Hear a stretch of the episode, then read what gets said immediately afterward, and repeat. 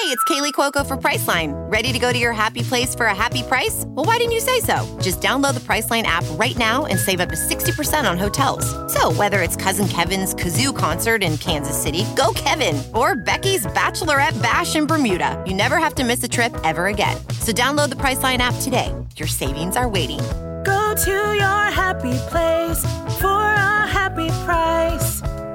Go to your happy price, Priceline.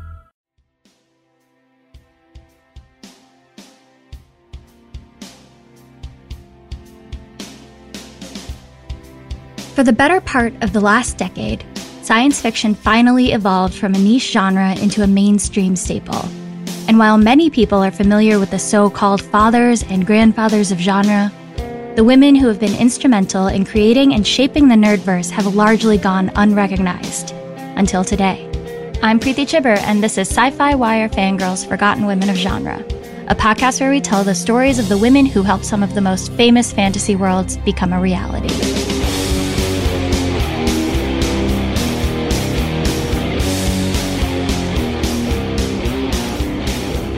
Of all the boys' clubs that ever clubbed, comics has got to be one of the most notorious. Long criticized for weak female protagonists and an incredibly hostile work environment for women, comic books slowly began to readjust their outlook and hiring process in the late 70s. But it has been a long and winding road of cringeworthy moments. Yet there have always been women working in comics, regardless of whether or not they were celebrated for their work, and many of them have been game changers that quietly contributed massive amounts of material to the medium despite a profound lack of recognition for their work along the way. One such GOAT was Marie Severin, who was one of the only women working at Marvel Comics through its reinvention period in the 60s. When Severin passed away last year, there was a sudden surge in recognition for much of her work that unfortunately hadn't materialized during her lifetime. Marie's father was a World War I veteran who went on to work as a designer for Elizabeth Arden. Marie was the younger sister of fellow comic artist John Severin, who was known for his work at EC and DC Comics, as well as being one of the founding artists of Mad Magazine. He also did a stint at the Mad competitor Cracked magazine that lasted no less than 25 years, showing an incredible aptitude for parody and humor drawings that Marie would likewise become well known for. Marie enrolled in art school for a time, but it was not to last. When her brother John informed her that the studio that helped him secure work was looking for reliable colorists, he encouraged her to apply and she immediately got the job. This may have been a case of nepotism, but it is impossible to say that Severin didn't earn her chops. In no time, she had almost more work than she could handle. Baffled at the prospect of attending class and paying for college when she could instead be working and earning money doing the job she was studying for, Severin quit school after what she called about a day. Much of Severin's early artistic output was through EC, a comic company that had started out as a publisher of educational children's comics until the founder Maxwell Gaines died in a tragic boating accident and left the company to his son William. Envisioning a much different company, Bill went full tilt into fantasy genres, most notably helping to establish the early horror comic anthology format with books like Vault of Horror, The Haunt of Fear, and of course, Tales from the Crypt. It was on these books, along with the company's war stories, that Marie was able to have the greatest impact combining as many highly contrasting shades as she could into a single panel. Featuring gruesome, bloody scenes of carnage, Severin's versatile, muted color palette gave a sense of consistent stylism among the titles while helping the company's horror line to establish a unique look. If you've seen those old horror comics, you know what we're talking about here. In the mid 50s, a massive campaign was brought against the comics by a small group of writers and psychologists convinced that comic books were ruining their children's minds and turning them into juvenile delinquents. The jury's still out on that claim, but the movement gained traction due to panicked moms combined with the paranoia of the McCarthy era. And within a few years, comics were being burned in public, creators and fans were being treated like peddlers of extreme pornography, people were on trial for obscenity and corrupting the youth, and comic publishers were forced to either adapt or fold. In the case of EC, they weren't even given that choice. Targeted for the graphic content of their horror line, Gaines attempted to defend himself both in court and against his peers, whose proposal to introduce a self-policing, self-censoring board known as the Comics Code to assure parents that standards had been met seemed to specifically demand for the cancellation of most of EC's publication output. Most genre comics folded, and superhero comics survive by completely removing any edge to them and supporting a much more heteronormative and apolitical view. EC shut down and Gaines only survived as a publisher by refocusing on the smash success they had with Mad Magazine. Until Marvel began innovating with their early 60s books like The Fantastic Four and Spider Man, there was a serious impact on sales, and many publishers closed, while hundreds of creators would never work again after the traumatic experience of being publicly villainized and hounded by the authorities simply for having written or drawn comic books during the early 50s. In an interview with Evening Magazine, Marie reflected on what comics meant to readers. In fact, Marie says Marvel really burst forth when their writers took an unusual tack. They were kidding around, and they said, let's take all the old superheroes and make it modern day, and let's give them complexes, and they worry, they're, they they they have the same problems as the high school kids today. And suddenly the kids started finding, they weren't looking for them. Instead, they started buying comics and saying, hey, look, the, the guy has a problem just like me, and he has his old aunt he's worried about, and he's paranoid, and, he you know, never has enough money. After the steep decline in available work, Severin spent a couple of years bouncing from job to job and making ends meet before ultimately being hired on at Marvel, where she was relegated to the production department without consideration of her experience as an artist. By chance, the publisher's regular artists were all on assignment when the company was approached by Esquire, looking for an illustrator for a story about drugs on college campuses. Despite having little knowledge on the subject matter, Severin took the job and impressed the executives, thus gaining more work through Marvel, eventually becoming their head colorist. Though much of her work through Marvel was as a colorist, she also began to take on notable penciling jobs, short stints on Kull the Conqueror, Doctor Strange, the Hulk, and many others exceeded expectations.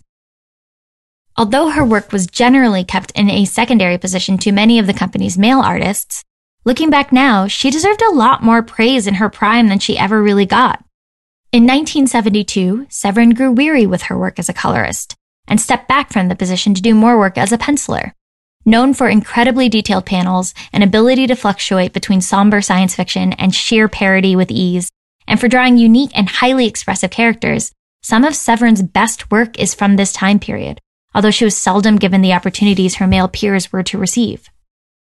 Severin co-created some of Marvel's very strangest characters, the wild Tigra, the enigmatic Spider-Woman, and the cosmic judge known as the Living Tribunal, a character with multiple faces partially covered with loose cloth that would pop up occasionally in Doctor Strange or Silver Surfer to put various characters on trial at random.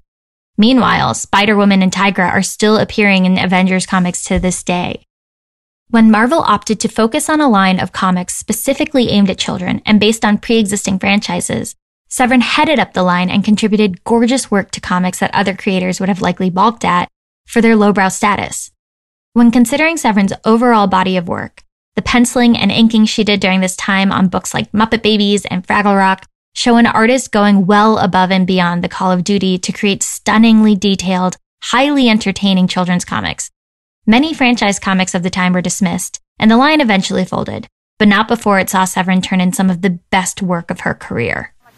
Artists in the field of comics are very versatile because on one page you might have a helicopter up here coming down to passing the Statue of Liberty, where some lady is being held captive by a guy in a Nazi uniform, you've got to know all that stuff or have an excellent um, morgue, what we call a research morgue. Uniforms, buildings, skylines, um, even television cameras and, and, and uh, the lights and all of that stuff. You never know what you're going to be drawing. You never know what's going to come up in a story. Severin's aptitude for play and frivolity while churning out grade A gallery ready pages was one of her strong suits as an artist and it is through parody that she would get the chance to shine.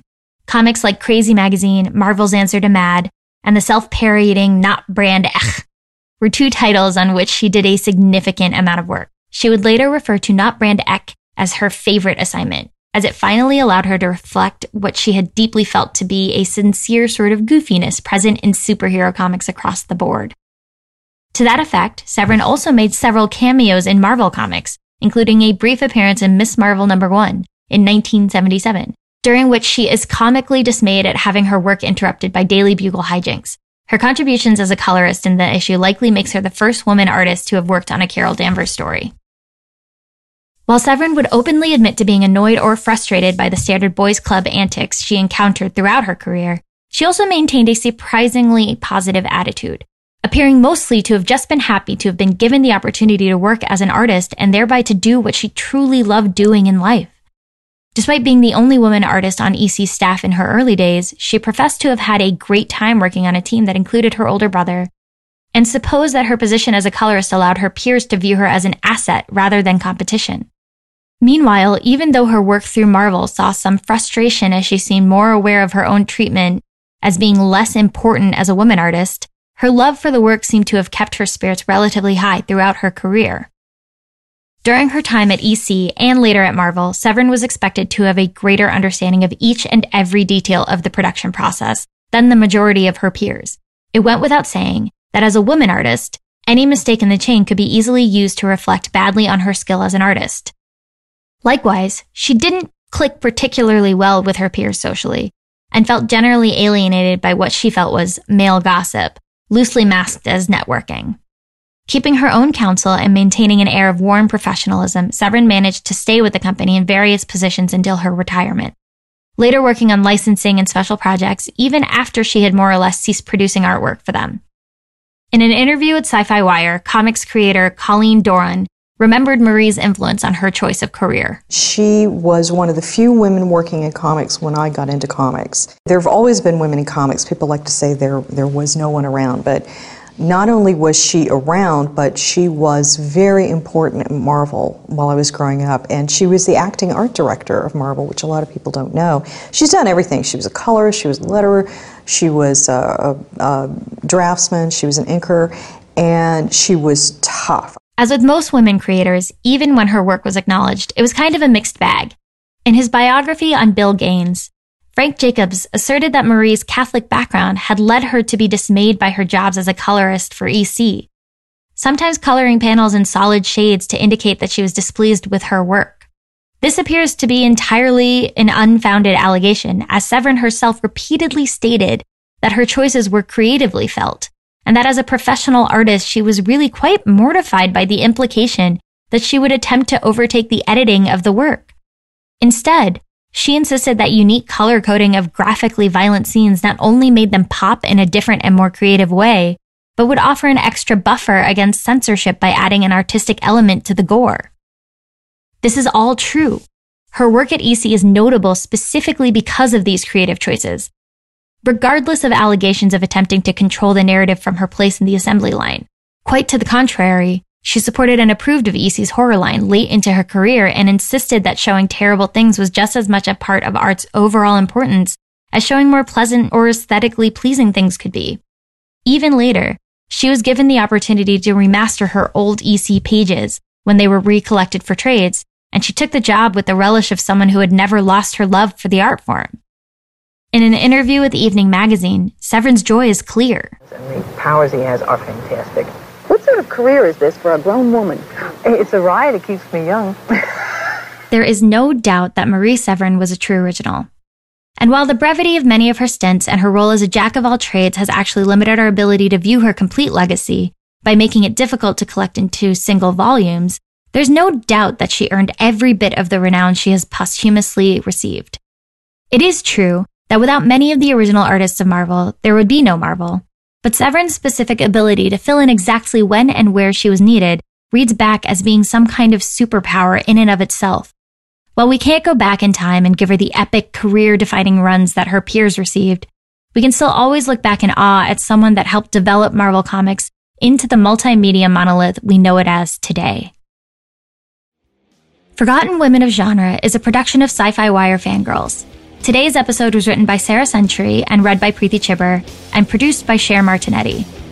You can find the script of this episode and so much more at sci-fi fangirls.com. Follow us on Twitter and Instagram at sci-fi fangirls.